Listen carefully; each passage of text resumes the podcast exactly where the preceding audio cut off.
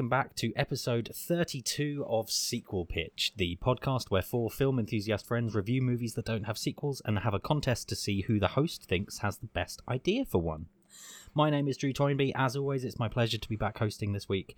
And joining me once again today to discuss the movie and pitch me their sequels are the hero battling to make sense in all of this chaos, Andy Henry, I am the one. Hello. the sweet, naive kid who just might pull through and save the day, Matt Rushton. Is it the red pill or the blue pill? and um, the ever present, all consuming evil force that is trying to take over the world by assimilating it into his horrifying, grinning form, Ross Harmston. Mr. Toynbee, you look surprised to see me. That is very Hello. good. Very, the most very accurate good. description we've ever had. Yeah. So, this episode, we're getting properly into the Christmas period in the most appropriate way by watching a movie about a small band of humanity holding out against an ever encroaching force coming to destroy their very existence. Nothing Basically- screams Alf. Christmas like that, does it? Yeah, it's it's basically how I feel trying desperately to avoid Christmas music in November. yeah. to be ever so slightly clearer, we have watched The Matrix Revolutions, and frankly, we've all watched The Matrix and The Matrix Reloaded beforehand as well. Uh, directed by the Wachowski, Wachowski sisters, Lily and Lana, and starring the internet's favourite human being, Keanu Reeves, uh, alongside Carrie Ann Moss, Laurence Fishburne, and Hugo Weaving, among others. Um, so, as always, before we get to our review section, just in case any listeners haven't seen the movie, we do a pretty quick but not 60 second summary of the movie so that you know what we're talking about when we do the sequels. But this film, you have to do the second film and this one, and you really have to do the first one and the second one and this one. Take a seat, So I'm going to do, yeah, I'm going to do the trilogy summary. I'm I've made it as quick as I can, but you want to get the important details, and there's a lot of them. so um, go put the kettle on. okay, yeah, yeah, go for it.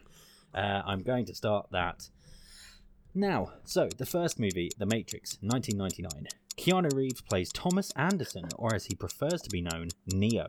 He is a hacker who discovers by taking a red pill offered by very cool leather daddy Morpheus and his very hot friend Trinity that human beings live inside a computer program that they are kept in so that the machines in the future can harvest their energy like batteries. Neo is in fact the One, a prophesied being who, once freed, can control the Matrix. Neo trains but is unsure that he's the one, but through his love for Trinity and self sacrifice for Morpheus, he overcomes his nemesis, the computer program Agent Smith, and takes on the mantle of the One, gaining a bunch of superpowers. It's very cool. Also, the heroes murder a bunch of innocent human beings, and the movie justifies Yeah, but that. they say that they're, they're the enemies in the Matrix. They get away with that. Oh, no, they you know. say this that isn't they- like they say Batman they versus can- Superman. Not a security guard into No. just a Well, fucking yeah, exactly. building. They, that they just- say they just they go, no, no, no. pepper Any, with- anyone, anyone could become an agent, so you better shoot Yeah. them. And they, but they Fucking do get it rid in of 'em such all. a cool way that we Yeah. don't mind. um, so the second movie, The Matrix Reloaded, released in 2003, is set six months after the events of The Matrix. Neo has been freeing more and more people. He's in a relationship with Trinity. Neo can fly and do amazing superhuman things, but he's still not invincible. Uh, the humans discovered that the machines are mounting an assault on the last human city, Zion, and they will be there in 72 hours. One of the final ships that remains within broadcast range of the Matrix encounters a new incarnation of Agent Smith, who was exploded at the end of the last film. He takes over the digital projection of crew member Bane, which seems to take over his physical body as well. Ooh. Um, Neo discovers that he needs to find a program, a, a person who is a program in the Matrix called the Keymaker, who can get him access to the source of the Matrix using keys to open back doors because coding, lol. Um, Neo and crew work together with two other crews to destroy two power stations at the exact same moment Neo opens a door or a bomb will go off unless they do that. One of the crews fails and Trinity goes in instead. Um, but she gets chased by an agent and gets shot whilst Neo is having a meeting with the Architect, a white bearded man who is actually the program who designed the Matrix. What he finds out is that there have been five versions of the Matrix before this one. The architect confirms that humanity as a collective can only exist in the Matrix for so long before the system has to be reset. or it will crash, killing all of the humans and therefore all of the machines. Neo, as the one, was designed to come here to meet the architect and handpick, uh, I think, 24 23. people? 23, 23, people. 16 women and 7 males. There we go. Little little creepy, but that's fine. Um, and he's meant to go there, take those people out of the Matrix, and restart Zion, and the cycle will start again. So it turns out Neo being the one is just a never another level of control within the system. But Neo decides not to reset the simulation. He goes back to save Trinity, which could doom all life on the planet, machine and human. He succeeds in saving Trinity, but then their ship is destroyed in the real world. Um, but Neo then finds that he can control and feel machines in the real world, and he destroys the attacking machines with his mind. He goes into a coma and is laid on a table next to the survivor of another destroyed ship, the Agent Smith possessed body of Bane. Dun dun dun. Ah, okay, right, here we go. How how far we're we're six and a half minutes into the podcast already. That's great. Um, movie three, The Matrix Revolutions, two thousand and three. Neo finds that his mind is connected to the Matrix in his coma, and he's been trapped in a train station. There, he meets two programs who have fallen in love and programmed themselves a daughter. Sati, their daughter, has no purpose, and so the machines that run the machine world would destroy her, so they are hiding her um, within the Matrix. Trinity and Morpheus manage to free Neo, and we see that Agent Smith has begun to take over more and more and more programs in the Matrix, uh, like taking over the people who are the physical representations of programs and the human beings who just are milling about like the batteries that they are. Um, he takes over the Oracle, who's been helping our heroes through the films, and gains her power to see the future. Um, the film now for- follows three storylines all the way through to the ending. Morpheus and his ex girlfriend are flying their ship, the Hammer, back to Zion so that they can use the ship's onboard EMP weapon to explode it in the, the big dock where the machines are entering and try and save them. The humans in Zion are having a big battle trying to hold the Sentinels back. And Neo and Trinity take a little ship and fly to the Machine City so that Neo can make a deal with the machines, as he knows that Smith is going to destroy the Matrix and he can stop it. Their ship crashes, Trinity dies, and Neo makes his deal. The machines put him back in, and he fights Smith, who has taken over literally every other being in the entire simulation. Neo cannot beat him and allows himself to be taken over by Smith. But then the machines destroy Neo's physical body, and f- for some reason, that destroys all of the Agent Smiths. Wi-Fi. He's, he's connected. He is connected But- through Wi-Fi, but that's outside of the Matrix, not in the. But anyway, yeah, we'll cover that in a minute. Um, and so Neo has come good on his bargain. The machines leave Zion alone. The Oracle reveals that Neo's deal means that humans, on a subconscious level, will be given the choice to stay in the Matrix or to be free. Um, and that's all humans. And that the machines and humans will stop fighting. And there's a beautiful sunset. And it's the end of the film. And my dog is scratching my leg because she wants attention. And now we can begin our review discussion. So let's go. Who wants to? Bloody hell. Who wants to get stuck in? I rewatching these. I really liked them. I, I when I first watched them back in the day, I had them all on DVD. I quoted every bloody Mister uh, Smith like lines all the time. There were so many of them. I, I would I would like to have it on record that I think it's your best impression. You're, you're good. You're good at Thanks. lots of impressions, but it's it is really uncanny. Um, thanks, mate. I and then rewatching them weirdly, like I really enjoyed them, and I really like went deep with it. I don't, I don't know why. Like usually, I'd just be like, nah, no, eh, this is all still weird. But I like properly got into it, and I was like, wow, that's such deep. This is so deep. like especially well in the second one, especially. Obviously, the first one, they kind of they just created a uh, a story about a computer program that uses people as batteries uh, with some cool fight scenes. And then I think they wanted to in the second one and third, they obviously wanted to franchise it and make it a more in-depth story with lots of fucking random shit in it and um, loads of like philosophical stuff and you know lots of confusing dialogue back then like the especially this is a weird one uh, sequel picture people um, is kind we're gonna have to kind of talk about all of them i think like Yeah. not specifically just revolutions, but yeah, like you know the whole philosophical debate that he has with the um, architect. Whereas when that originally, when I w- saw that in the cinema, I was just so confused. Yeah.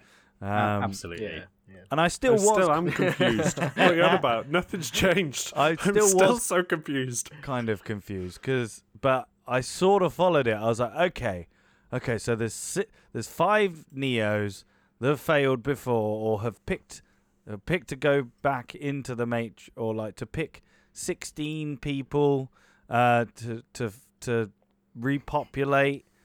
Which is weird because I'm like, also, why is there more males than there are? No, there was more. Sixteen females, seven males. Yeah, so uh, that's weird. But yeah, um, Birds and the bees, I- Ross. We I- don't need to go into that. I Yeah. imagine, like, it, it wouldn't surprise me to learn that that's been worked out to be like the perf, the exact number of males and females that you would need to be able to have a diverse enough gene pool or something along those lines. But and and before I thought you know the CGI was a bit ropey when we first when I first watched it in Reloaded uh, with the Agent Smiths uh, all over the place. But watching it again, I was like, eh, Uh, it's, it's it's still pretty ropey. My my my. I, I like watching it in the. No, I, I'm sorry, I'm defending it. Like, for its time, I that think- CGI, yeah, that scene, but- that scene at the end of the fight, where yeah, okay, the fight itself, the CGI is a bit ropey, but but that last scene where there's just a hundred Hugo Weavings on your screen, mm. I watched that and I was like, fucking hell, you couldn't pull that off any better now.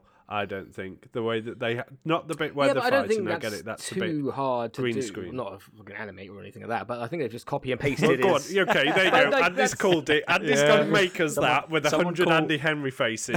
If, Show if us any, it's it's really just easy copy if to any do. of our listeners surely, know the corridor crew, Yeah, um, get 'em just on. tell them and Andy's going to challenge easy. them to Fucking remake the Agent son. Smith scene. oh my god, that'd I liked it. It'd just be Play-Doh, little Play-Doh Andy Henry.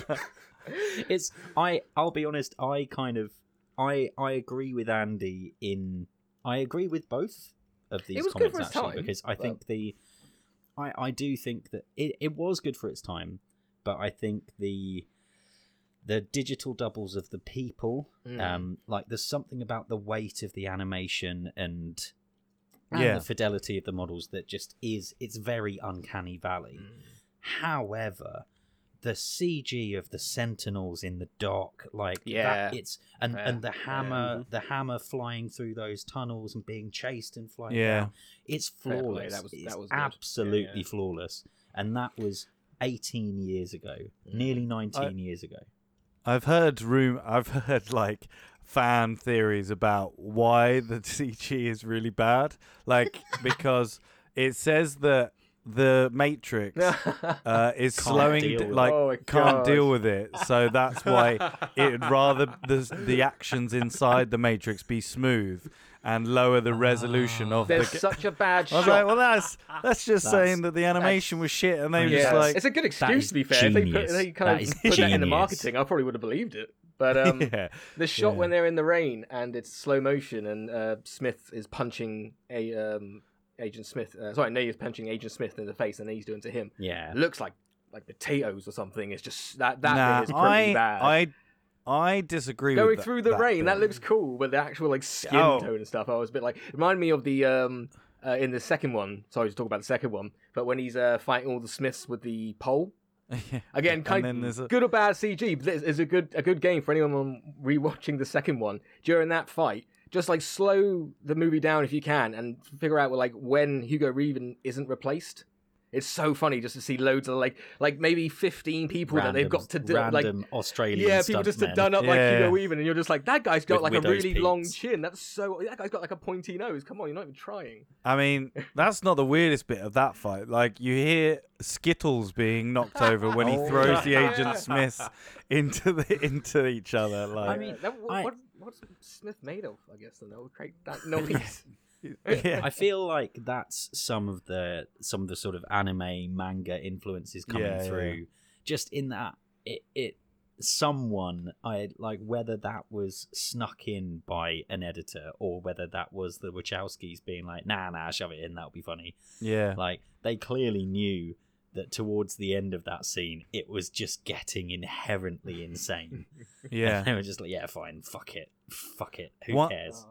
like one thing about the whole trilogy as well that I really like admire now is the fucking work that like the work that um oh my god what's his name oh my god Hugo Weaving. Keanu Reeves Reeves. like oh put yeah, in yeah. to Oh, the yeah. fights and like he worked his fucking ass off in those like Mhm. fight scenes and Well, not to mention, Well, I mean, everyone on the did. First, on the first well movie, yeah but like yeah on the first movie, he came into the rehearsal process having just had neck surgery. Oh, And that's shit, why, really? That's why so much of his fighting in the first movie is his arms, and why he looks kind of weird and stiff, and like he's not turning his head because he couldn't, shit and Yeah, he yeah. still did it. I just put Like, that down to the bad graphics of the Matrix. No, it's it's entirely to do with that surgery on his neck. Like, yeah, the man's clearly always been a workhorse, but this is obviously the film that turned him into a complete legend. Like, Yeah. not Bill and Ted, not Speed. It was uh, not Point Break. This is where all of a sudden everyone in the world was like, Keanu Reeves is amazing. And then all of a sudden the stunt team will turn around after filming and go, Yeah, you know, he bought every single one of us a Harley Davidson just because he's super sound. And then so everyone good. just went, Wow, he's brilliant. And he continues to be to this day. And we shouldn't pass the. You Uh, even forgive some rather questionable wooden acting throughout some of this franchise yeah, as well. yeah. but that, I mean, Yeah. that, I You even forgive all that for all the effort that's put in. yeah. so There wasn't I time think- for acting classes, they had fighting to do. what did what, what did you like matt you didn't really get it did like what do you what do you think about the story in terms of like all the, the sub the, the the the under thing like the actual through plot plot line like what did you think of it Honestly, I still don't fucking understand half of it. what I really enjoy is that there's a nice narrative where I'm treating Agent Smith in my mind as a parasite, as a virus, um, and Neo basically turns up and he goes full AVG antivirus software on it, deletes it at the end of the trilogy, and you're like, oh, that's good, my computer works again now. Like that's how I'm seeing the Matrix. I can't see it any deeper. Like when I was trying to watch it yesterday and messaging you lot on WhatsApp, I'm like this is fucking hurting. I used to love Matrix Reloaded. It was one of the more fun of the. It's like, the highway for me, it was scene. probably the oh, most fun good. of the three films. And now it's the one I hate most. Like, I hate that movie now after yesterday's suffering. And now suddenly Matrix Revolutions, which I was like, oh, it's a bit meh. It's kind of like too many movies. But now I'm actually finding myself, I don't think I can ever watch Matrix Reloaded again now. Because Yeah, that would Yeah. just piss me off for two hours. yeah i think but you know, it's it's a great story, and at the heart of it, the whole thing about love, as ugh, every every fucking movie does Always it. saves the day. But you know, I think it it is wide enough in caption like anyone can enjoy these films i think i don't think you have to be a Yeah. sci-fi mm. nerd to enjoy the matrix and that's what's amazing about it if you love action films you'll love it if you love yeah you know, uh, something with a bit of drama and you're gonna enjoy it. Sci-fi, you're obviously gonna fucking enjoy it. Like it's just a franchise that offered something for anyone, and that's what I think I take away from it more than anything. I have loved, loved just putting the Matrix films on yeah and watching them and monging out. I've had too many beers the night before, chuck the Matrix franchise on, and it's a great way to just mong out and enjoy some quality action-packed cinema. I, I think Fair like it, it, it it's it's a good movie because it allows you to take whatever you want from it, which is really which is like the sign of a good movie. Like you can take that base level like enjoyment of the movie, but then it has also got so many other layers that you can just be like, no, Yeah. but what does this mean? No, but also what does this mean? oh What's- yeah, there's what does books this and mean? Stuff written about this trilogy and stuff. There's so much, Yeah. So much you it's can. so vast like and so like they they've spawned so many video games books and stuff and like it's got such a play like it's for me it reminds me of sort of like D and D or that sort of world that it's got so many possibilities that uh, Yeah. the sisters like created this massive world that people love as well, and have so many fan theories about what what it means and what this means and what scene this means and stuff like that. That I struggled coming up with a like a a because I wanted to go deep. I was like, yeah, yeah, I'll go deep. But then I felt I'm not as good as the sisters. I can't do this as good as they do. Like, But even even then, like when you when you think about it, the the first movies two and three are effectively one giant movie. Hmm. yeah, But You can like that is kind of how it was intended. They were released six months apart, which is also something that doesn't get mentioned very often. Like hmm. doing one one a year in sequence is fairly standard now for some releases, but this was six. I think I must have seen and it- December. I think I must have seen That the is second and the third on the It same wicked. day. Did they? Was it? Was the second still out in the third? When the 3rd I'm was? sure oh, they I mu- will have 'cause I done. must double have done features. both. Yeah, The- like they will have done double features, but why not? What a great idea. The the first movie is obviously there's there there are many other themes in there, but it is just in terms of the narrative. Hmm. It's Neo discovering that the world that he lives in is a method to control the populace, and that he has the ability to break them out, and and gaining that ability. And then films two and three is Neo discovering that the reality that he lives in is exists to control humanity once again is just another layer of Mm. control and Yeah. so that's why I, i'm fascinated to see where it goes again because obviously they could have made movies two and three and just been like yeah it's the war and it's just four hours of people and machines fighting and Yeah. arguably it is the most interesting way that they could have taken it I I do absolutely feel that they should, not even could, I feel like they should have made it just just just a smidge, just a teeny tiny bit more approachable. Just just a little Yeah. bit Mm. less opaque. Um, Yeah, for, yeah, for yeah, general yeah. audiences to pick up on. But I think that the direction they took it is is a very smart direction to have taken it in. And so, The- yeah, the challenge that you guys have oh have god, it was to- so Yeah. hard to, come to up with. either break from the pattern, Mm. which is now established, yeah. or to do the same again. Yeah. It's it's going to be really Can really I ask you guys The- about uh, uh, about the fight scenes because we all enjoy the fight scenes and all that lot. But Mhm. I don't know. Maybe it's uh, maybe it's those lovely superhero movies that everyone loves. Um, do you remember like seeing um, Captain America in, in Avengers and especially in the first Avenger, him fighting? But then the difference when you first saw him fighting in Winter Soldier, when you saw him like parachute in and kick that guy, and a guy flew off the side of the boat, and you instantly Yeah. recognize like his power compared to like humans. Mhm. Um, And Yeah. then like they kind of explain it in the first one where when me uh, uh, uh, Morpheus beats Neo in the training program, and Neo's like, "Oh, you beat me because you're too fast and stuff," and Morpheus goes, "Do you really think the size of my muscles and my speed like matters in here and stuff?" But for me, I don't know. The the fighting was a bit weird because again, I don't know. Maybe I just couldn't gauge gauge their power. Were they all literally, apart from Neo, the same strength? Like at one point, someone would punch someone, but then the same punching person would punch the same person with the same force, but he'll like fly into a wall. It was just a bit weird. I think like, Um, it's an interpretation thing, in it. Essentially, it's it, the it's humans in the Matrix are quite strong, stronger than the humans not in the Matrix it- that haven't disconnected. yeah, But then the agents are going to be stronger than the humans I- because they're the control scheme. But and like you've got Smith who's the strongest. Sorry, Matt. I sorry, I kept interrupting there. I, do you mean like in in the final fight between Neo and Smith? no, just there'll just be in in general. Like uh, like I'm trying to think of a time. I can't I- think of any. I think I it's- just I, I I think it's just style. yeah. It just for me it was just- a bit like watching it again. Maybe again, superheroes or whatever. Maybe just whatever movie growing. Um, but yeah, the, it was it was just a bit off. It just made me think was like Trinity if Trinity and Morpheus like had a fighting a spar, you know, a fighting spar. fighting Spa sounds great. Um, would they? Would they? welcome to the fighting Yeah. spa. Calm down. now fight. Um, Would you like a hot towel? the towel whip. some cucumbers on your eyes. You can't see. Bam. Um, well, yeah, but like, who would win? Trinity, Morpheus? I don't know. It was. It obviously didn't bother you guys as much, but I've watch it again. Maybe no, it made I- me think. as I've said, there's four tiers. There's humans still plugged in. Mm. They're the weakest.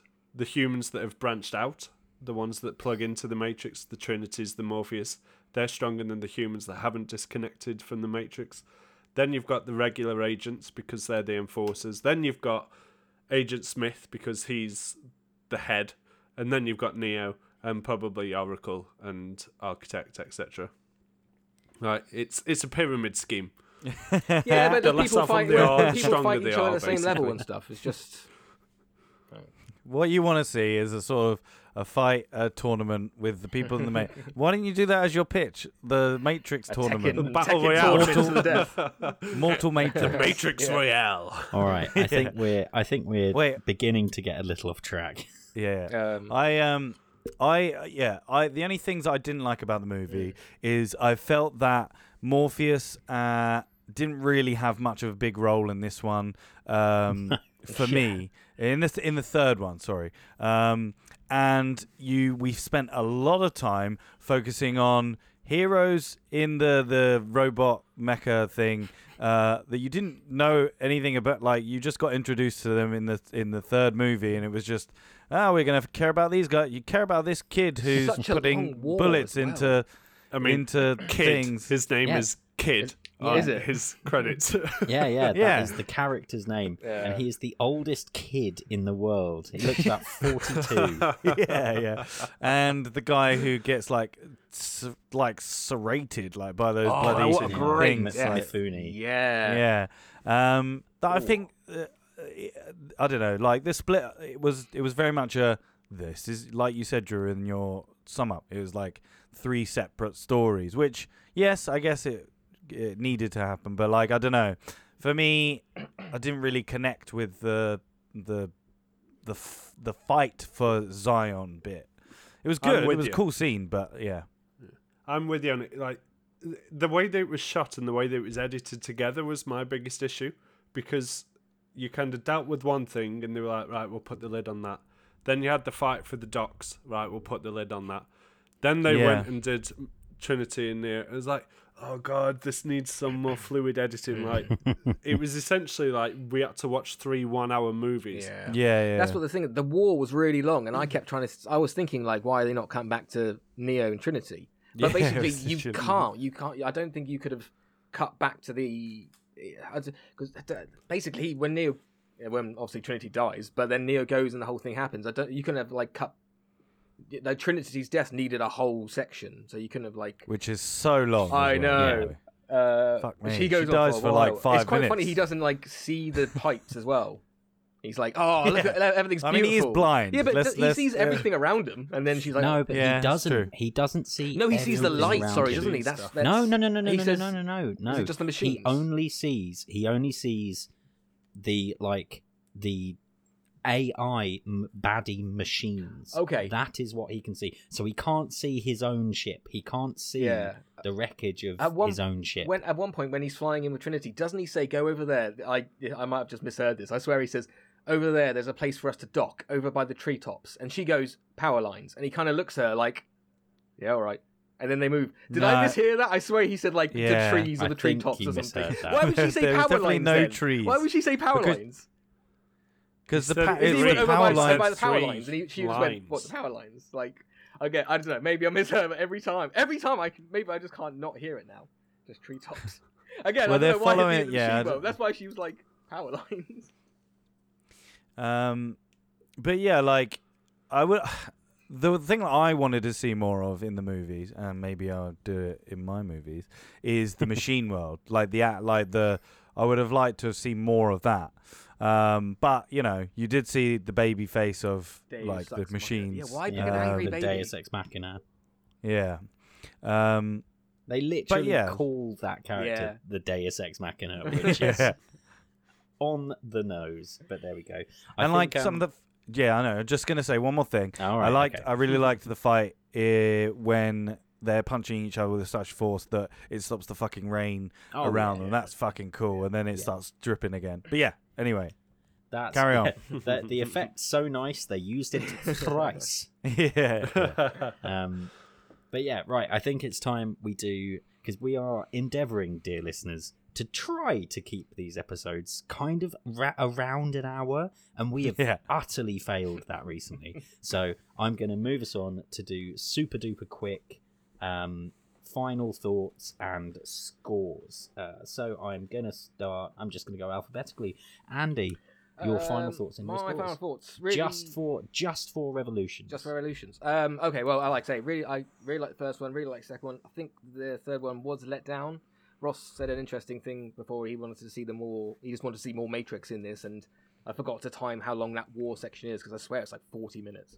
Um, but maybe it would have been interesting in the second film if uh, Agent Smith took over the entire Matrix then, and the third film was more dedicated just to Neo and his opposite in that fight.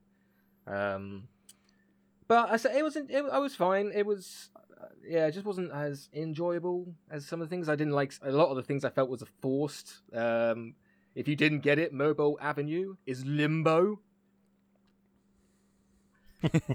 like, uh, like they mention it like the next scene. I was like, why? Just why? Just, just. Um, but yeah, no, it was fine. Um, I love the idea. Coming back to the idea that his name's Tom. Every time someone's like Neo, and he's like Tom. But um, and we can't we can't not talk about the epic laugh that Agent Smith does. Classic. we are fans of Voldemort's laugh and the Harry Potter, uh, uh, the last one, and that one just takes it's it's unnecessary. Who who told him to do that? um, anyway, I'm going to be giving it um, three cookies that need uh, need love like everything does. Okay. Uh, Mafu. Um, we're scoring it just on this movie, not on the fact that it's part of a franchise, right? Yeah, we have to. Okay. Um, So on that basis, you know, it, I really enjoy it. There's a lot of things to really enjoy about the movie. I feel like it's a great summary of the other two movies. It just should have been done neater. But to score this movie on its own, I'm going to give it 3.5 poles sticking out of Trinity. Because I think it actually is. I think she gets lacerated three times with poles and there's probably a bit sticking out of her ear or something. Um, so Oh, 3.5 impaled poles into Trinity. Oh, dearie five. me. Um, Ross. Um, I'm going to give it on this one. This is not my favorite out of the two. Uh, Reloaded is my favorite. Yeah. Um, I Used to be mine. would until it was dashed. um, I'm gonna give it um, oh, three point three. this isn't in this film movie, but sweaty raves when you know you're gonna Oh. die in the Oh. caves. Um, yeah, out of five, three point three. 3.3 Sweaty, wet sweaty, stinky death raves. um, and yeah, for me, it. I I can't. I I have to echo what you guys said. Like, there's there is a great deal to be very impressed with in this film. It is that I mentioned the effects of all of the real world stuff, and I still think is absolutely mind blowing even now. Um, but there's also some really frustrating effectively plot holes and just like you know if the characters had just done this instead Mm. like a lot of this death would have been avoided etc etc um and so yeah i think i'm i'm coming in at 3.25 um people hanging over a ledge by their belt to fire rocket launchers. Yeah. because they've got they can build hovercrafts Yeah. but they can't build homing rockets. So there we go. Um, which gives us a, a grand total of 3.26 out of 5 Um, Mm. coming in How much more would your score be bringing in all of the trilogy? I'd probably Oh. put I another wouldn't half go, on. I wouldn't go up much Yeah, it's it, like the film itself. Yeah, is not great, but if you put the other two behind it, I'd put up to three point five. Oh, I'd I'd put it up to. I think for me personally, it would go up to 4.1, maybe Mhm. Wow. 4.2. I think I think it adds quite a lot because I do feel like it covers a lot of the key story, the plot holes. It leaves a lot of plot holes from within the one film, but it fills a lot of plot holes. Four point one. But It's just- interesting. cool. to me, it's just it's just Where's all third act. It's just in it's, it is just all third act. Yeah. The second film is Mm. it is like building up to the the the climax, and then this is just an entire movie of climax. Um, It sounds but like that was the plan. Yeah, Well, it yeah, like it was like meant to be climax. the third act, and then they had to do it in two movies. and a lot of it is very impressive, but it's only three point two six out of five impressive. Um, Drew doesn't like climaxing. That's what we've discovered here. no, just Uh, not with you three. Aw. Give it a chance. um, right. So there we have it. We've got our score. So without further ado, it is time to get your sequels a pitched. right. So the rules of the pitches are simple. You three will have your chance to pitch me your idea without interruption from the others, aside from astonished gasps. Uh, astonished gasps. Sorry, what was that? astonished gasps and laughter, etc., etc. Um, you can explain to me the plot, the themes, everything that happens in between, anything you want to get across to me. I might have a question or two for you. Then we enter the debate phase, where the three of you go head to head and try and convince me why yours is the one that I should choose at the end of this very, very stressful process. Um, so, to get the ball rolling, I am going to go in the reverse order um, in which the pitches were submitted. So first up, we've got uh, Matthew Rushton. Okay. So Matt, what is the title of your Matrix sequel? Uh, the title of my sequel is Enter the Matrix. Taking away from that very good video game, Oh. but nothing to do with the that video past- You game. can't get that past marketing and censors and stuff. It's already a What the fuck are you on Yeah, about? It's It's owned by the same company. That's of my course you can. Nope. Let me write that down. God, here Yeah, we go. I mean, to to be fair to Matt, there um there were plenty of games called Tomb Raider before the movie Tomb Raider, and they did that twice. so, right, Matt, um, uh, you go for it. Okay, so my just to summarize quickly, basically we return into a prosperous Zion that's fully broken out of the darkness, risen above the clouds, and looks out onto a new world. But they're also staring at a brand new threat. This is movie one of a brand new trilogy, just so you know. Oh, oh, crikey. Okay. You're doing a Jurassic World on us. Okay. Oh yes. okay. Or okay. a Star Wars, you know. Oh, God, which one's No, not a Star Anyway, Wars. We'll discuss that another time. We can't. We can't do that now. okay, it's been 20 years since the Reckoning, the events of Neo freeing Zion from the threat of deletion by Agent Smith. The scars of battle remain, but as with humans, they've survived and they've begun to thrive with advances in technology from the Sentinel graveyard and support from the unlikely source, the Machine City. We see regular faces from the original trilogy, including Morpheus, Link, and Zee, Niobe, etc. Zee is the partner of Link, right? No one answered me in the WhatsApp, but we'll get to that later anyway. Oh, I missed Um, that. Yeah, I think so. Cool. Uh, we see him in a montage. They're showing prosperity and peace. Everyone's happy. It's designed still, um, all the setting is still very much looking post apocalyptic and as if it's underground until we see a blazing orange light wash over Morpheus's face. And we look towards the source, we see a sunrise. Uh, they're above the clouds. Hey, everyone's happy. The camera pulls out, we show the exterior, we show a huge tower that's been constructed in the design of the Machine City. Uh, a CGI one shot shoots, shoots down the side of this tower and shows the whole network running from the human habitat directly towards the center of the Machine City. We see human sentinels working together to create new materials, new technology, before diving into a furnace that's burning with green fire. Yeah, you guessed it, the green fire. It's going to kind of trans transmutate into green code, and we'll see the we'll see the title Enter the Matrix.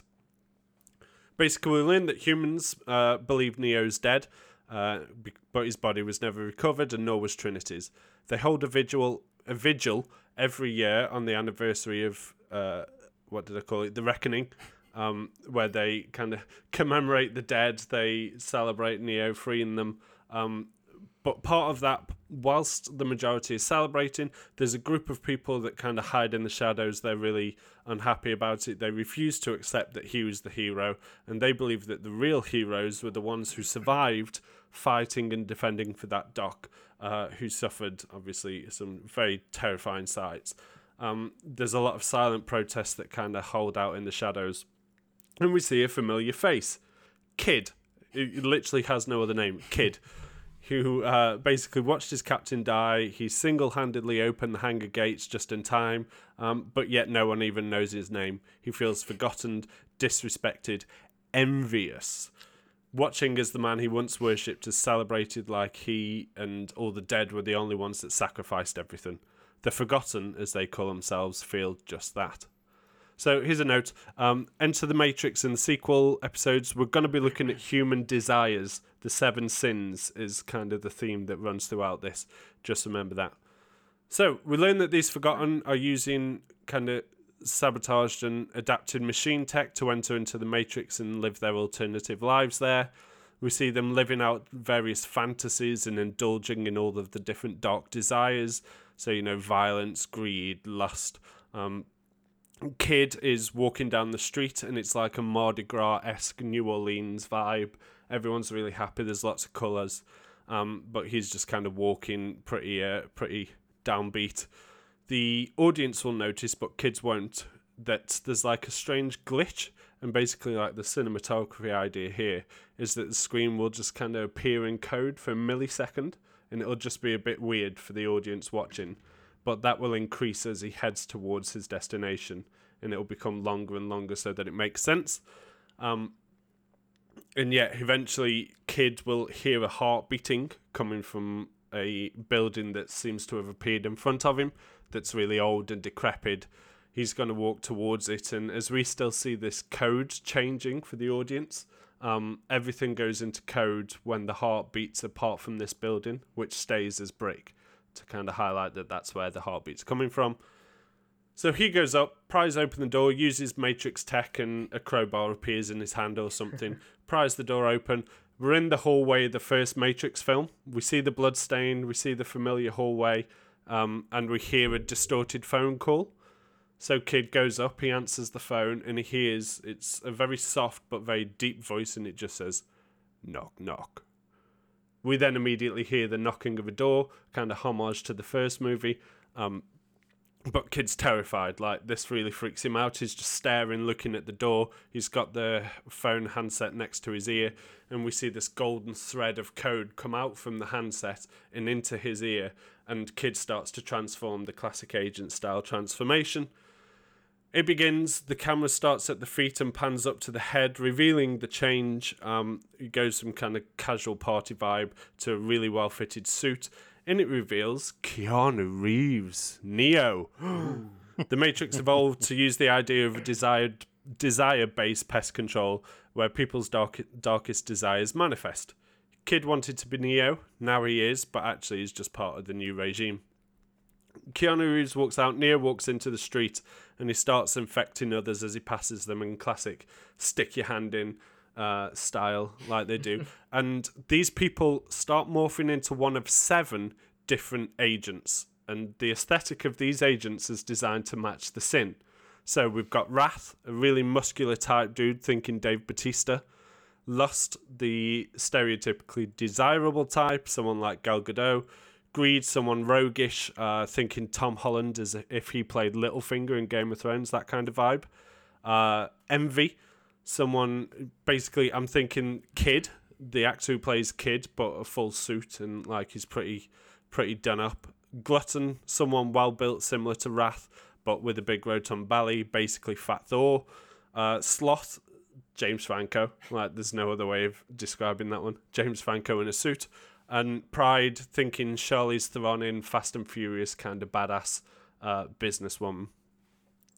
So in the Matrix, whenever people are infected, they become one of these seven uh, seven stereotypes. Kid, everyone else who gets infected, who was part of the uh, the circle that were plugged into the Matrix together, they all die. Kid comes out of it in a similar way that Bane did. Um, he comes out and he runs back and he's like, "We found Neo. He's in the Matrix. He's in the Matrix." Uh, everyone gets really excited. A bunch of people plug in to go and find Neo. That frees Kid to go off and do some really uh, dodgy shit. Basically, Morpheus goes in with a few unfortunate extras. They all get jumped by Neo and the Seven, uh, as they call themselves, and a load of the extras die. Morpheus and Neo fight. Obviously, Neo beats him big time. Um, and just as it looks like Neo's about to kill Morpheus or kind of plug into him and infect him, someone appears. It's Trinity. Basically, he she sweeps Morpheus out in the confusion, reveals herself. They have a really nice touching reunion.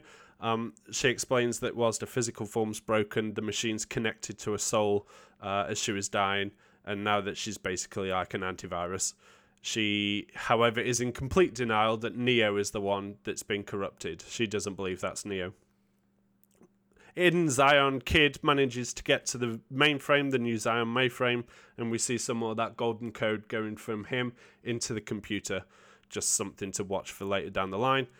So basically, movie one plays out. We're following Morpheus, Trinity, and Zee go in there. Why not? Uh, they take their young daughter, Neela, uh, basically sounds like Neo. Uh, she's played by Zendaya. Their mission is to find the source of the infection. Uh, at one point, Link gets killed by Wrath.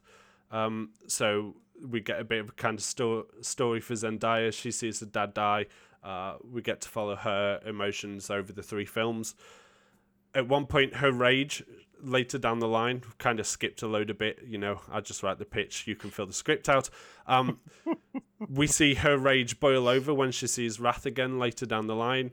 She explodes out, reveals the team to try and fight Wrath, to try and kill Wrath. They all get captured. Neo's there, um, and Neo's basically beating the hell out of them for fun at this point. And then all of a sudden, we hear a deafening silence in the cinema and in the location where they all are, followed by a whack. And we see Neo basically crash through a bunch of walls and vanish off screen. And suddenly we see the boots and the cape and the black trousers, and someone lands from a floating position. You're damn Superman. fucking right. The original Neo's back. The original Neo's back. He basically beats the Seven up, kills the new, destroys new Neo, helps uh, Trinity and everyone to escape. And he explains that basically him and the architect had a business agreement. He was helping the architect to preserve the Matrix and give Trinity somewhere to stay, and that way humans could be safe. Um, but that business deal is broken, says Neo, with an extreme close up on his face cut to black end of movie one. As I said, there is three three movies. Recoded, movie two, Matrix Recoded, basically just in a similar way to um, Agent Smith and Matrix Reloaded. We see how the Seven, because they're untethered from New Neo, become stronger and stronger, infecting more and more people. And we explain how the Machine City turns on the humans again through this corrupt coding that Kid fed in before he died. Oh, he dies when New Neo gets destroyed by original Neo. Kid, the thing, dies. Um, movie three, Matrix Decoded, is another desperate fight for survival. Basically, I've re-skinned the original Matrix trilogy, as you asked earlier, whether it would be different or the same. This is the same. Um, we see another fight for survival as man and machine basically fight each other. Uh, Neo's in there with his friends killing and kicking ass, beating all the seven up. And he ends up fighting the architect. He destroys the architect and he sacrifices himself to become the new architect and he wipes the code and saves the day. The end. Okay. Okay. It's Okay. really hard. I didn't know how to make Yeah, that any man. shorter. No, no, no, no, no. It's fair. It's fair. I mean, you say you didn't know how to make it any shorter. I am going to ask you to do literally that right now. Okay. What I, what I want you to do is, in the most succinct way possible, explain to me what happens in the film. What what is the narrative of the first film and the overall three films? In the in the simplest way possible. Fight your sins. fight your desires. Fight your desires is the shortest thing to put. Um, so it's basically Okay. just yeah, fighting physical manifestations of the seven deadly sins, and using a very strong franchise, reskinning it for a 21st century audience. Okay. All right, cool. I'm going to move very swiftly on uh, immediately to Ross Harmston. Hello, Ross. Hello, my title is Matrix Infinite. Okay. There is no blurb, so you're just going to have to listen to mine. Uh, we open the movie with this classic Matrix code, which forms that of a clock or something, I don't know, and then phases into the real world. We see Keanu Reeves now with long hair and a beard. We see him walking down the street. He sees a woman in a red dress and smiles. He heads into an office building and goes to uh, what appears to be his work. He sits down at a desk and uh, we see the name is Robert Finn. He starts working at a computer, and then suddenly his screen goes all weird, and we see some text on the screen saying "Wake up." He looks at the screen. Uh, he then gets a uh, pulsing headache. He thinks, well, he's not well, so he's going to go home. He enters his house, and he's treated uh, treated where he is uh, greeted by his wife, played by someone, and a kid, someone else. Uh, maybe they're a teenager. I don't know. Uh, we he sa- he says uh, he feels a bit under the weather and ends up going to bed. We see him have a dream, which is flashes of the old movie. He wakes up in a sweat. Oh my god! His wife comforts him, and he ends up going back to sleep. Um, the next day, he ends up leaving for work, but on the way to work, gets a flashback um, and crashes into another car. He gets out, and we see Morpheus. He looks much more dweeby than uh, we remember, only he doesn't recognize Keanu. He reveals that he also had a weird flash or something, and it took his eyes off the road. They exchange details, and uh, uh, yeah, uh, and then as they exchange their details, he sees like a, a image of their first fight together in the dojo. Um, he rushes to work, sits at his desk, only to find a package on the desk. He opens it, and it's a book. It's Alice in Wonderland. He opens a page, and there's a number. He rings it, and we hear a female voice saying, "It's time to wake up, Neo. Uh, meet me at blah blah blah if you want the truth." Um, She doesn't say blah blah blah. Uh, that's not a place. Uh, just to let you know, uh, he meets her. the script. let's say on a roof. Yeah, uh, let's say on a roof somewhere nearby, on a building, because you know it will look like really cool shots of the city uh, at night or something. Anyway, it's revealed that the person he meets is Sati or Sati, uh, now grown up. Uh, she starts to talk to him, explaining the plot of the movie. Now, listen, bitches. Basically, that the Matrix created a program called Love, which was her or the the her parents, um, and uh, to better understand the humans, she started to see the program, uh, the programs have the ability to love, which begs the questions are they real? What is real? The little did she know that she was being used by the architect to better control the humans using love. The Oracle managed to save Sati from being deleted, but not before the Oracle was deleted herself. Now Sati has found the programs can uh, can love uh, and can feel these emotions, and they want out of the matrix. They also want to be free. Sati tells him all of this, uh, all of his life before. Maybe this might be some, you know, done in a cool fight scene or something, uh, which Finn starts to know kung fu or something, and says the line, you know, I know kung fu and all that shit. Uh, Finn doesn't believe her. He steps back near the edge of the building in shock. Sati says, uh, "Free your mind. I'm sorry," and pushes him off the building. He starts to fall, but seconds before he splat, he stops himself. We see he's suspended inches off the ground. He runs home, bumping into people left, right, and center. Locks the door, and he sees his wife. Finn tells her about everything, basically. Uh, and then she downplays everything, basically saying he's tired, etc., and calls the police. Almost immediately, two men in suits uh, turn up with a woman. It's uh, it's the agents, and it's also Trinity. She's a fucking agent. Oh my god! Uh, They have a talk and let Finn know that Sati is wanted for multiple crimes. Anyway, they leave. Um, he shakes Agent Trinity's hand for some reason uh, before leaving, and then he gets a flash of their kiss. He's like, "Whoa!" and then he looks outside and sees a black cat. He then looks away and looks back again and sees the same black cat uh, doing the same shit. Um, he goes back to work. We see he's now being followed by the agents. They say, We are following the asset. Perhaps we f- will find the rogue program. Then Trinity says, It is inevitable. Um, she's not Agent Smith, by the way. I just thought that would sound cool. Um, anyway, go. We, he goes back to work. He arrives to find another package on his desk. It says Alice's Bakery on the box. Um, he opens it and we see a cake that says "Eat me." After some time, he like eats it, um, and then we see the Matrix code, like the cake orgasm scene that uh, Matt loves so much, and kind of like, kind of like the Cerebro scene uh, in, uh, kind of like the Cerebro scene in X Men First Class. He gets like loads of memories flooding back all at the same time of the previous Neos that have come before. Um, the agents sense something go uh, and go up and then uh, they see Fi- uh, Finn has now changed into Neo. Trinity says he is remembering. Uh, they have a fight where we finally get a chance to see Neo have a badass fight, but he's out of practice and you know he gets punched a load of times.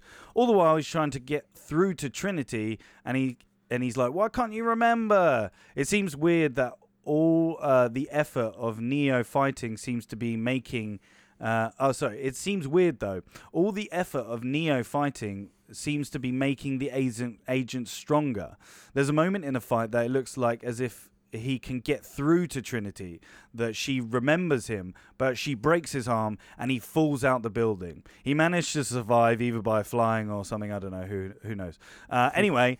Chase scene for like ten minutes. He gets. He manages. there it is.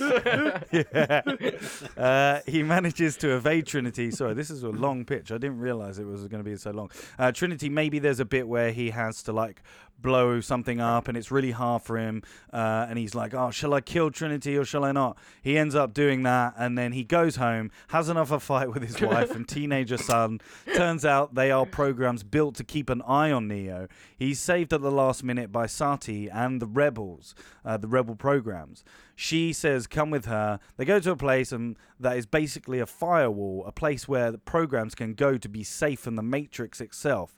It's still the Matrix, only a place that Sati created to be a safe house for her operation. We get an explanation, uh, an explanation of story, basically that the Matrix is a, is cyclical and that it's like in the 20th iteration of the Matrix, and that all that happened before in the real world and in the Matrix was actually all in the Matrix, and it was created to give the f- and it was created to give the humans a further illusion of choice and a stronger belief of what is real. Sati and the rogue programs want to stop the cycle to destroy the architect and let the humans actually choose what they actually want. Neo agrees to help, but he needs help from the friend from his friends.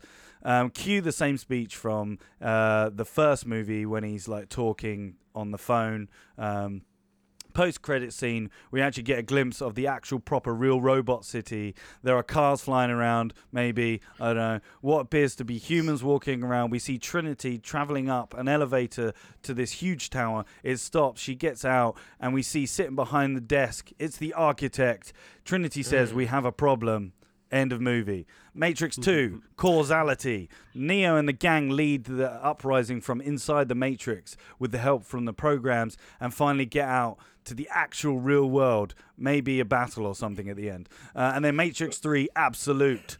Um, Neo helping free the humans from enslavement and finally putting end an end to the architect's reign over the Matrix. Maybe ends with them leaving Earth or something. I don't know. there you go. Okay. Um, same thing for Matt, or that I said for Matt in that case. And uh, thank you, of course, for your pitch. Thank you very much. Um, yeah, could you please explain your movie in the most succinct way possible? What the story is, why it's happening. Yeah. The Matrix is a cyclical experience there are many iterations of the Matrix. This movie and this trilogy is about breaking that um, that cyclical nature of the Matrix, the born, the death of the Matrix, uh, trying to stop that from happening, um, and to give the humans actual free choice, and also the programs that are also not wanting to be in it. Okay. All right. Thank you very much. And lastly, moving swiftly on to Andy. Andy, what's your title? Um, I of course have a few. Um, so pick your favorite. I got Matrix Four buffering, uh, Matrix Four error 404. That works quite well. We in the fourth one, or Matrix Control Alt Delete. So this is a comedy. hey, buddy, buddy road. Uh, Neo is a funny guy. Right. Whenever you're ready. Okay, so um, my little blurb is that a mysterious new leader must enter into the Matrix to free the One after hearing the Architect's new plan to enslave mankind. Um, uh, a little bit of background says 50 years after peace was declared, mankind has tried to clear the sky to show the sun, uh, to show the sun, trying to get solar panel back, uh, solar power back. Red pills, people who volunteer to go back into the Matrix to try and free people, uh, are having trouble bringing people out after uh, after the last reboot because the humans still inside the Matrix were fed lies, uh, and the red peop- uh, the red pills have become more of ghost stories involving kidnapping and stuff. So they're more um, reluctant to to leave. Um, townies, who are referred to are the people who are free, but they don't go into the Matrix. They just stay in the town where they uh, where they all live in giant tower blocks, uh, and they just help with chores and food prep and looking after families. Okay, so uh, Tilly wakes up in her home next to her boyfriend Tan. We learn Tilly has a bad memory and she can't remember her life before five years ago. As Tan is a red pill, he leaves for the day, and Tilly walks around her town and meets some neighbours and learns some of the stuff from the bit above, the bit I said at the start. Uh, Tilly goes back to her house and is surprised to see Tan there. Tan suddenly attacks Tilly and almost chokes her out until Tilly grabs a, ha- a, a handy nearby sharp object and stabs Tan. As Tilly inspects the body, she notices there's no blood, and then suddenly the body disappears. Tilly goes to the building where the red pills jack in and try to get some answers uh, about Tan. Everyone is surprised about this, especially. Oh, I put epic, epic name because I was going to come up with another name later, but I, I forgot one. Uh, Scorpion. especially Scorpion, a descendant of Morpheus. Scorpion says a few years ago the machines tried to make a program that would basically print programs into the real world as people. They would persuade humans to rejoin the Matrix, and if they wouldn't join him, they would kill him. Uh, Scorpion says a machine must have got through, and they need to go back into the Matrix to ask her questions. They tell Tilly they have a way of jacking back into the Matrix, even if you don't have all the holes over your body. It's risky, but if they don't stay in the Matrix for too long, then they'll be alright. Tilly, Scorpion, and a few others jack in. Um, and I think they're gonna go. They're gonna basically they're gonna come in through the train man. So we get a quick cameo from him, but they don't know the consequences yet. Uh, in the Matrix, uh, Scorpion says they need to go see the Oracle and find out what she knows. On the way, uh, Scorpion talks more about the Matrix, stuff that the audience already knows, but for Tilly, she wouldn't. Uh, he mentions that in the Matrix, when the Matrix got rebooted last time, new agents were created, and if you die in the Matrix, you die in real life, blah, blah, blah. Suddenly, the new agents appear, and the gang run in separate directions, except, except for Scorpion, who stays with Tilly. Eventually, they're separated, and as Scorpion fights the new agent, a voice comes into Tilly's head Go, run. She does, and the voice in the head guides her through a crowded town, avoiding harm and losing the agents. Call back to the first film. Uh, she runs back to Scorpion to see him on the ground, and an agent pull out a gun to shoot him, but Tilly tackles the agent, who kind of easily overpowers her. The, e- the agent then goes to grab Tilly, but T- uh, Tilly successfully knocks his hand away. They fight, and Tilly is amazed that she can fight an agent. Uh, the agent is killed, or the person the agent's kind of like infected is killed. And uh, Scorpion questions how Tilly did all that, and she just kind of shrugs it off, going, "Oh, you know, it's the Matrix." But Scorpion talks about how you have to uh, download a program to learn kung fu like that, and with the method they use now, it's a lot harder than before. Uh, Tilly kind of shrugs it away, and then hears a voice. Uh, hears the voice in her head again, that, uh, but this time it says, "There's more coming. Go." Uh, Tilly says the line, and she and uh, Scorpion leave. Tilly and Scorpion get to the Oracle, where she explains the architect has been finding a way to rid the anomaly and thinks the answer lies in the one's code. He's been dissecting the five previous ones, trying different, uh, trying different formulas with no success. Scorpion asks about this uh, program printer thing, that, and the Oracle says that they, it was tried numerous times, but it was assumed not to work. Uh, if Tan is the machine that got out, it means the architect knows a way for the uh, knows a way the machines could assimilate with humans in the real world, causing a neural electrical link that will keep the humans alive in their world while unknowingly powering the machines. Tilly asks about the voice in her head, and the Oracle says it is the last one. He must feel the architect is getting close, and he is using her to stop him, so it explains why she can hear him and also fight like Neo. She must get to the architect and stop him. Tilly explains they have a limited time in the Matrix, but the Oracle tells Tilly that she's special. When she normally sees programs and people, she can read them like a book, but she can't read Tilly's code. Maybe it's Neo's code mixed with hers. Hmm, don't know. The Oracle tells Nilly, uh, tells Tilly, with Neo on her side, she'll be able to get to the architect, and she touches her head, and Tilly is transported to the architect's uh, building or layer, just outside the room he was in before. Scorpion has to plug out, uh, but he helps Tilly as her operator. Tilly has to fight some agents, but suddenly they all stand down, and a door at the end of a corridor opens. Tilly walks through and she meets the architect and she sees Neo's body hung up. He tries to read her but can't and questions why this is. He orders his agents to attack and pin Tilly. The architect then cuts Tilly and a drop of blood falls from the falls to the floor. It starts decoding the floor around it and then forms into blood. The architect can't believe it. It's true, his experiment his experiment worked. He made the first program that could go into the real world. But why is she not working for the humans? She should be controlling them. The architect goes to kill Tilly but her, uh, for her code, but ex- an explosion happens within her, and Neo's consciousness is transferred back into him. He gets up and he stops the architect. Uh, Neo tells Tilly to run, and he fights the architect. Tilly, uh, Tilly tries to run but can't, and she soon fights uh, the agents in her big Act 3 final fight thing. Um, she soon gets outmanned, uh, and uh, just about uh, just before she's about to get killed, she sees like a nearby machine or something, basically, and she realizes she can read the code, and she takes control of the machine, and she basically like uh, defeats all the agents. Uh, back with Neo and the architect, the architect is too strong and he punches Neo away. He walks over and stands on the blood droplet from Tilly, and uh, the uh, it starts to go all over his body, like in the first one when Neo touches the mirror.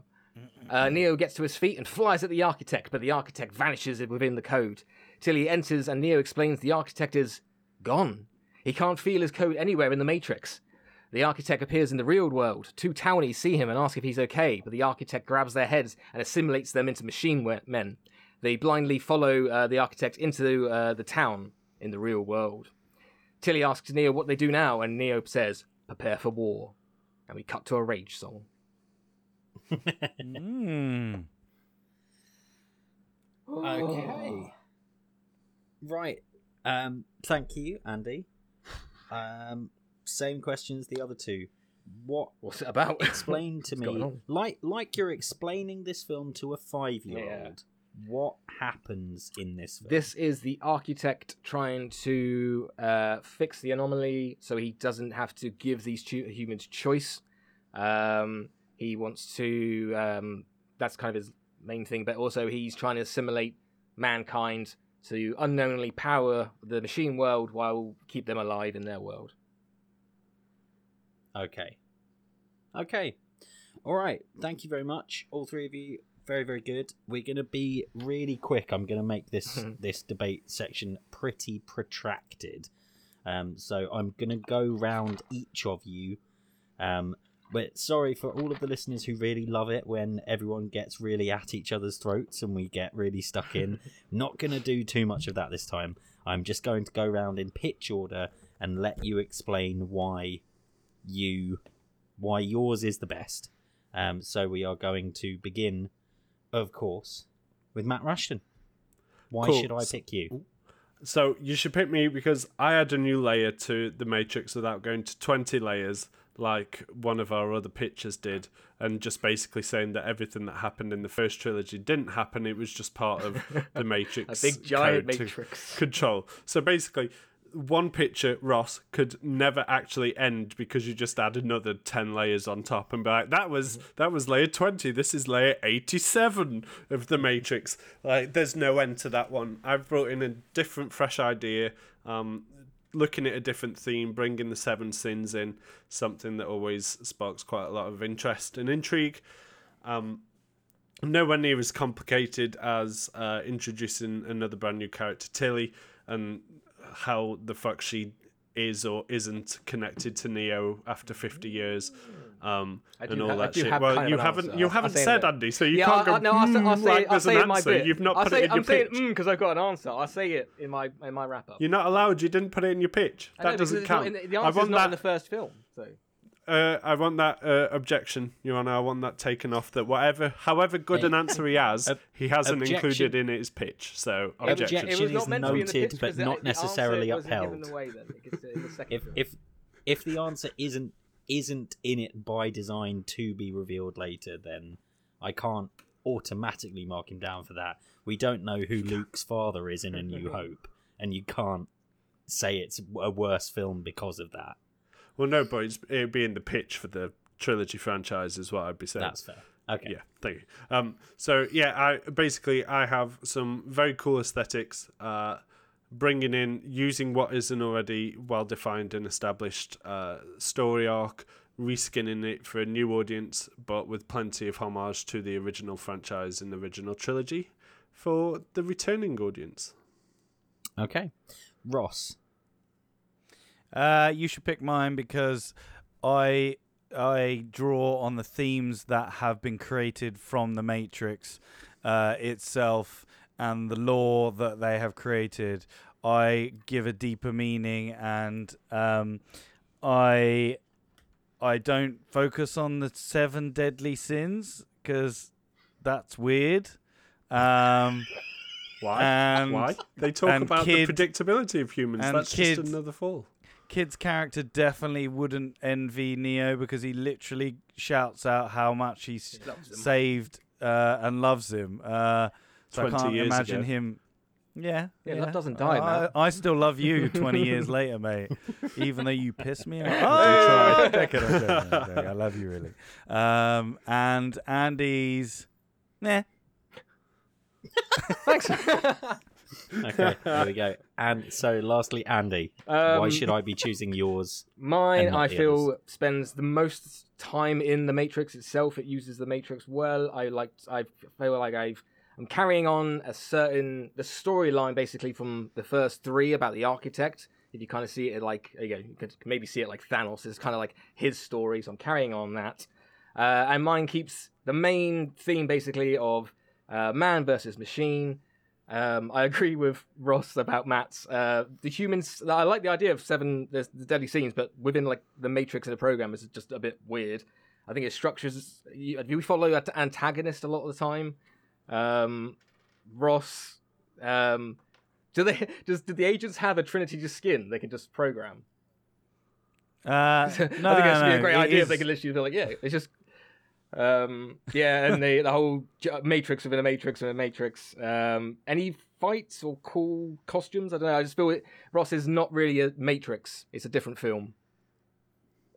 No, there is fights in it. Yeah, There's there's one 10 big minute Well, chasing yeah, one. yeah. Yeah, You- right at the end of the Yours- movie. yeah, so Ross doesn't just just it doesn't feel like a Matrix movie. It feels like another Matrix, uh, another film that they kind of put a bit of Matrix in. Okay. Um. Right. So my summing up. Um. You got you guys had a really really hard, a really difficult task on this. you had it easy this one. and week, I apologize. I feel I feel like I said every time I host, I end up being like, God, this was really hard. I I can feel some karma coming my way, um, sometime soon. But yeah, so all all have all have some stuff that I really liked, and all have some stuff that I really didn't like. Um, let's. I'm going to be completely honest. Go So, around, go on. Matt, Enter the Matrix as a title for the first one. I don't mind that it was the title for a game. I do mind that I think it's a bit crap. But your titles Oh. for films, your titles for films two and three, really good. I like those a lot. Um, I I like that yours puts some blame on the humans and is like, yeah, because you know what? Twenty years later, some of them would be being dickheads and being like, no, that guy wasn't a hero. Fuck that guy because humans are idiots and we know this. Um, despite that, the kid having his heel turn, even after 20 years, does feel like a big swerve. And for me, having having a new film or a trilogy of films that are focused on the seven deadly sins, which are such an inherently Christian con- construct, in a series of films that are so based in humanism and science fiction, that didn't sit particularly right with me. The the idea of humans being the ones who who behave like idiots and end up fucking it up and start causing problems, I really liked. But it being the seven deadly sins did not work for me very much at all. Well, boys, it was a Um, good pitch. I'm gonna sit back. And think. Considering that is the core of my pitch, I'm gonna accept the big fucking fat Al on that one and go back to the drawing room for next episode. See you in that episode, boys. Well, Bye. we'll see. Right. We'll, See hang next on. week, well, Matt. no, just just wait until you hear the negative stuff I have to say about the other two. I'm fucking hoping it's good. Um, so Ross, I think I, I liked all three titles, um, which is a plus. Um, Sati being programmed to be love is a bit of a retcon. Um, She Not created sure the sun at the end of the first movie. At the end Yeah. of the third movie. the the sun isn't powered by love. But it, she she create trust me. It is. All right, Trust him, carry it is. I've done a lot of research on that Just- character and you can look it up on the internet, but yeah, fine, okay. Oh God. Fine. it look okay. It didn't fit my read Okay. that she mate. was love. They Yes. she they they loved her because they created her. But anyway, um, I liked Carrie-Anne Moss being an agent, and even if that wasn't particularly explained, I enjoyed that. I didn't enjoy Morpheus having a cameo at the beginning of the film, then getting in a car crash, and then never showing up again. he will be in the next movie. That's why I'm he sure says he at- will, but at that the was, I spent the whole thing like, when is Laurence Fishburne coming back? And he doesn't.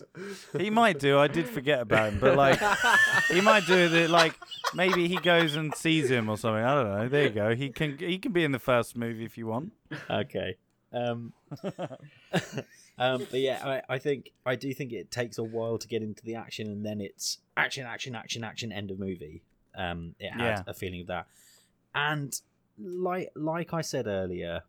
Oh wait, no, no. no. Another thing that I really did like, I really liked that. In so in the same way that I really liked Matt's because it was humans, some humans being dicks, fucking things up. I really, really liked that you had some machines being good and developing that sentience and starting to recognize that. Mm. And so I really love both of those. And who knows when just after this episode releases and we go to the cinema and we watch Matrix Resurrections, it may well be exactly as you've done it, and it's everything that happened in the other movies was another level of control, and it's all been fake for the previous three movies. So this one they can get out. God, I hope it's not that. I hope it's not that because that just immediately I was just like, oh for fuck's sake. no, the stuff in the Matrix happens. It's just a cyclical experience that is constantly trying to make the other Matrixes the perfect Matrix machine. No, no, no. I, I, I get that, but it, it, it makes me feel like, it makes me feel like the previous three, three films achieved nothing, Yeah. or like it, it, it's just that's just how it comes across to me. Anyway, carry on. Andy, all of the titles you pitched were fucking shit. Um, Damn, man, that was the trilogy: buffering, control, delete, and uh, alt F4 or something. What was it? um, yeah, did did not like the the titles. Um, also, the the machines being able to be printed to go into the real world. Um, it felt it felt a little bit Terminator to begin with, and it went away from that, which is good. But then it it that was still kind of there. The architect still like resur- uh, not resurrections. Oh my god, revolutions ends with the architect saying he won't break the truce, and that's quite He's a a machine, though, anyway. significant line. He is a machine, and this is exactly what I was about to say. Uh, in, initially, I was like, "Oh, I don't, I don't like that," because he said he wouldn't break the truce because he considers himself better than humans who would lie and cheat.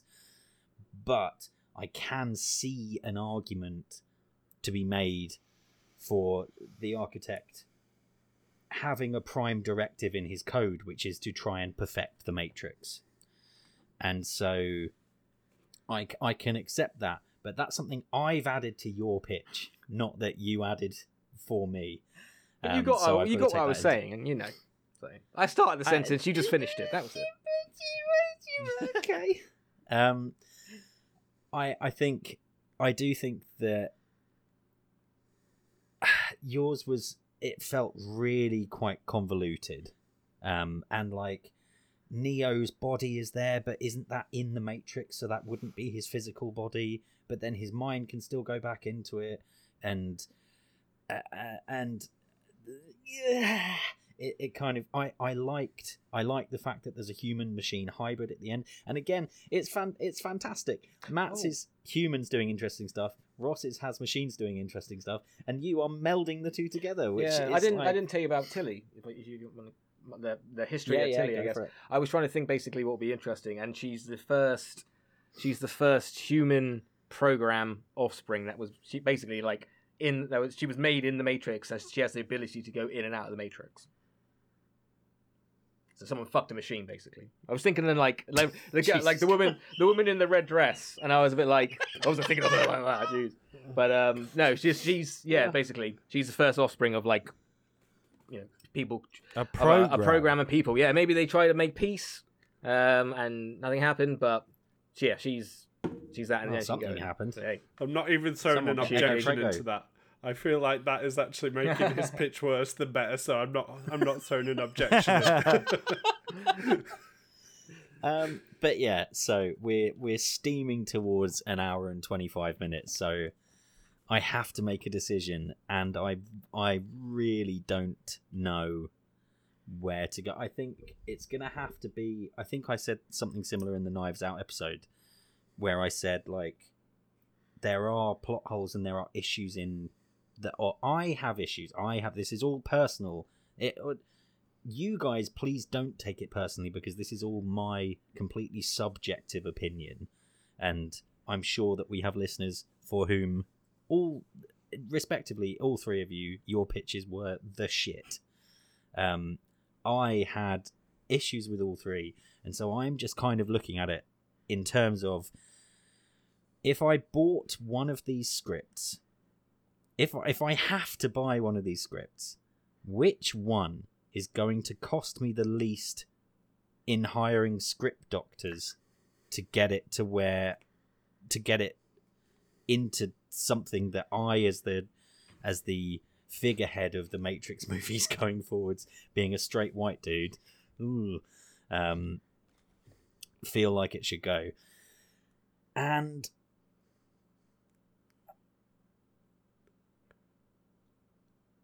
oh god, they would all need a quite a lot of work, but I think it's Andy Hey! Oh my god. yeah! because Because for buffering I- coming to cinemas near you. God, It- it was- Awful title. It was yeah, yeah. Oh, Oh, yeah, yeah, yeah. no, those- new those title. We'll titles- steal one of the yeah. other titles. We'll call it Enter the Matrix. Fuck that! No, And call it um, something fucking else. stab you if you touch my tiles. I don't want your game Um, title.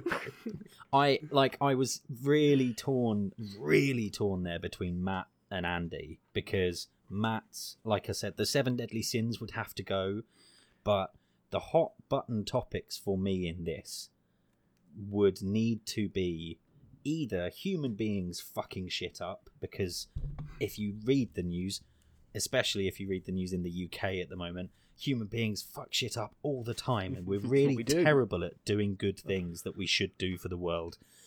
But another hot button topic which is more thematically linked with the original 3 is human beings melding with technology. And that is an angle that I can see. I I I from my perspective I think it would need a lot of work, but that's just where I am this time around. hey! So there we go. Well done, Andy. hey! Andy, Mm. what movie are we going to be Ooh. watching and pitching for next time. Oh time? no! I've just remembered what we'll be pitching next week. oh god! All right. It's meant to be a surprise. Do it Oh. again and pretend like we don't all know. what No, we're no, they next know week. that we plan this ahead. So I'm leaving all of this in. get ready for. God damn, this is going to be a terrible movie. We're going to be watching the new to Disney Plus Christmas special, Home Sweet Home Alone. Good God. Ooh. Good God. I already hate it because we- we'll talk about it next week, but oh no. Yeah, will it be another Christmas classic like the original, or will it be a Christmas crapper? Hey. Um, Are we to be. oh, Uh, I'm, oh. I'm really, I'm very sorry. I'm very sorry about that. Um, if, even if the film's bad, though, we do have some wonderful news. Uh, because Alex Gilston's going to be coming back and and joining in and guest judging next time. Yay! Thank God. So um, yeah, listen out for in a a couple of days' time. We are going to have our um. Wait, no, hang on. Release date. Fuck me. Uh.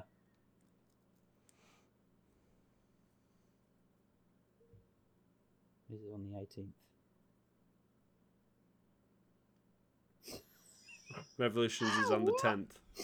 Okay, right.